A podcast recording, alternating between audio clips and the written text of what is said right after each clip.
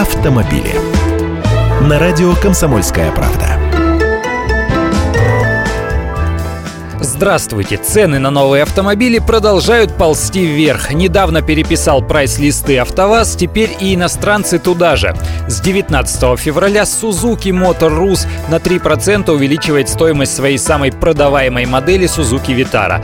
Базовая стоимость компактного кроссовера 2016 года выпуска теперь от 1 миллиона 39 тысяч рублей. Это за переднеприводную машину с механикой. Vitara в максимальной комплектации перевалила в цене за полтора миллиона рублей. Машины прошлого года выпуска продаются пока со скидкой. С 20 февраля BMW в России повышает цены на автомобили модельного ряда нынешнего 2016 года в среднем на 5%. Самая дешевая из бэшек первой серии теперь стоит 1 миллион 490 тысяч рублей. Цена на премиум седан BMW 7 серии теперь начинается от 5 миллионов 590 тысяч.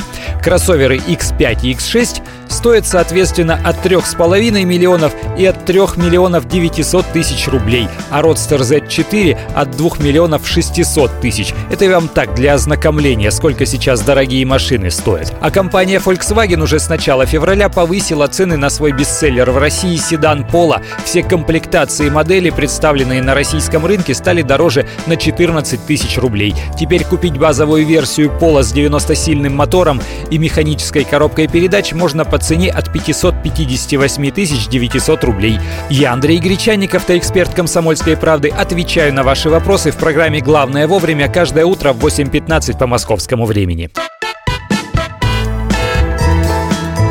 Автомобили.